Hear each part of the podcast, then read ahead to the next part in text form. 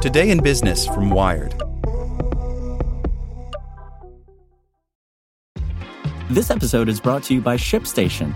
You know, some things take a lot of work, like sending little robots to far off distant planets. And just as that's challenging, so too is running a successful e commerce business, especially when there's so much to do. So I want to introduce you all to ShipStation.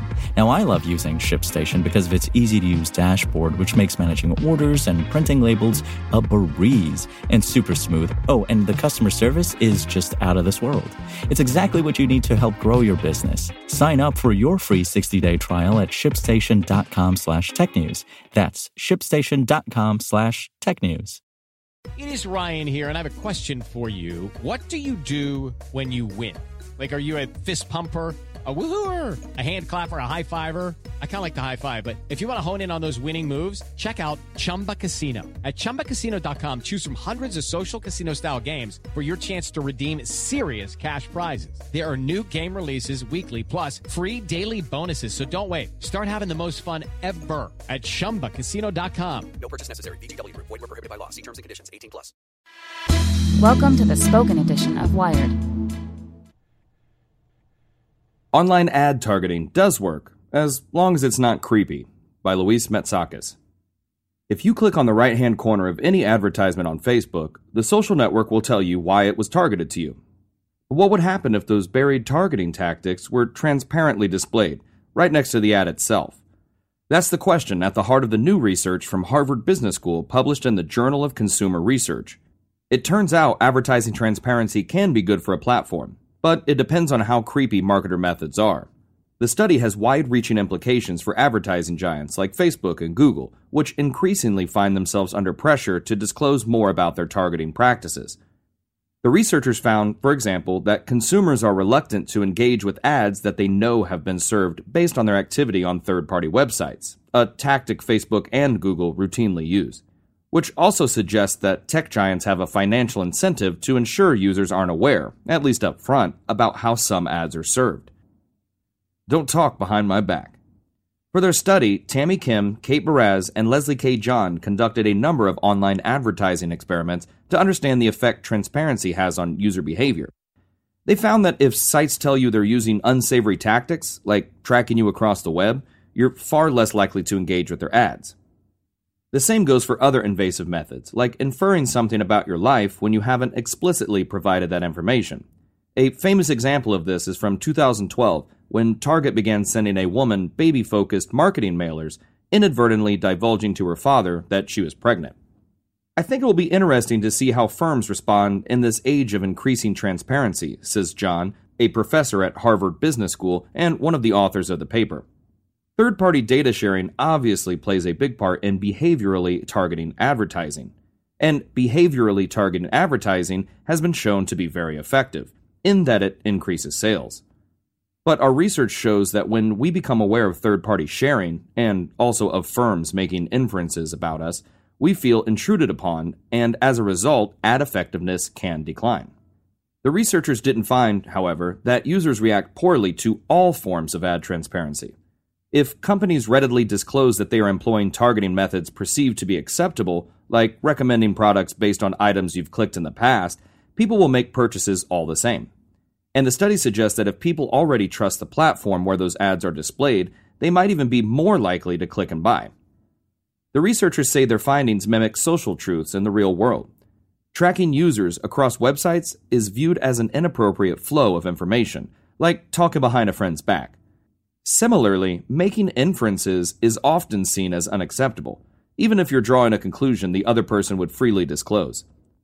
For example, you might tell a friend that you're trying to lose weight, but find it inappropriate for him to ask if you want to shed some pounds.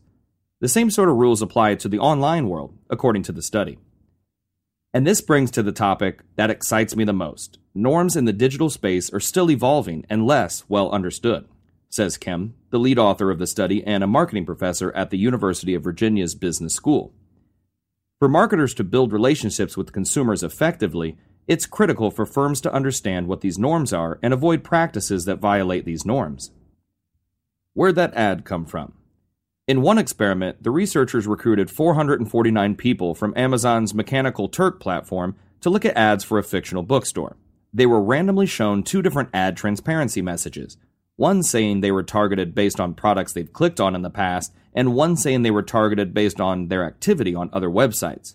The study found that ads appended with the second message, revealing that users had been tracked across the web, were 24% less effective. For the lab studies, effectiveness was based on how the subjects felt about the ads. In another experiment, the researchers looked at whether ads are less effective when companies disclose they are making inferences about the users. In this scenario, 348 participants were shown an ad for an art gallery, along with a message saying either they were seeing the ad based on your information that you stated about you or based on your information that we inferred about you. In this study, ads were less than 17% effective when it was revealed that they were targeted based on things a website concluded about you on its own, rather than facts you actively provided. The researchers found that their control ads, which didn't have any transparency messages, performed just as well as those with acceptable ad transparency disclosures, implying that being upfront about targeting might not impact a company's bottom line, as long as it's not being creepy. The problem is that companies do sometimes use unsettling tactics. The Intercept discovered earlier this month, for example, that Facebook has developed a service designed to serve ads based on how it predicts consumers will behave in the future. In yet another experiment, the academics asked 462 participants to log into their Facebook accounts and look at the first ad they saw. They then were instructed to copy and paste Facebook's Why Am I Seeing This ad message as well as the name of the company that purchased it. Responses included standard targeting methods, like my age I stated on my profile, as well as invasive, distressing tactics like my sexual orientation that Facebook inferred based on my Facebook usage. The researchers coded these responses and gave them each a transparency score. The higher the score, the more acceptable the ad targeting practice. The subjects were then asked how interested they were in the ad, including whether they would purchase something from the company's website.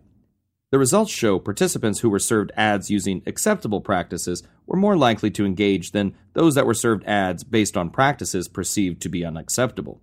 Then, the researchers tested whether users who distrusted Facebook were less likely to engage with an ad. They found both that and the reverse to be true. People who trust Facebook more are more likely to engage with advertisements, though they have to be targeted in accepted ways. In other words, Facebook has a financial incentive beyond public relations to ensure users trust it. When they don't, people engage with advertisements less. What I think will be interesting moving forward is what users define for themselves as transparency. That definition is rapidly changing, and how platforms define it may not align with how users want or need it defined to feel like they understand, says Susan Wenograd, a digital advertising consultant with Facebook Focus no one thought much of quizzes and apps being tied to Facebook before, but of course they do now since the testimony regarding Cambridge Analytica. It's a fine line to be transparent without scaring users. When transparency works for everyone.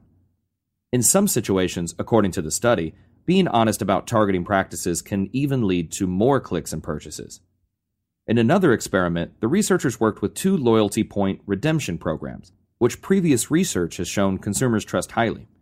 When they showed people messages next to ads saying things like recommended based on your clicks on our site, they were more likely to click and make purchases than if no message was present. That says being honest can actually improve a company's bottom line, as long as they're not tracking and targeting users in an invasive way. As the researchers wrote, even the most personalized, perfectly targeted advertisement will flop if the consumer is more focused on the unacceptability of how the targeting was done in the first place. Judy was boring. Hello. Then Judy discovered ChumbaCasino.com. It's my little escape. Now Judy's the life of the party. Oh, baby, Mama's bringing home the bacon. Whoa, take it easy, Judy. The Chumba life is for everybody. So go to ChumbaCasino.com and play over 100 casino style games. Join today and play for free for your chance to redeem some serious prizes. chumba ChumbaCasino.com. Purchase necessary. Void where prohibited by law. 18 plus terms and conditions apply. See website for details.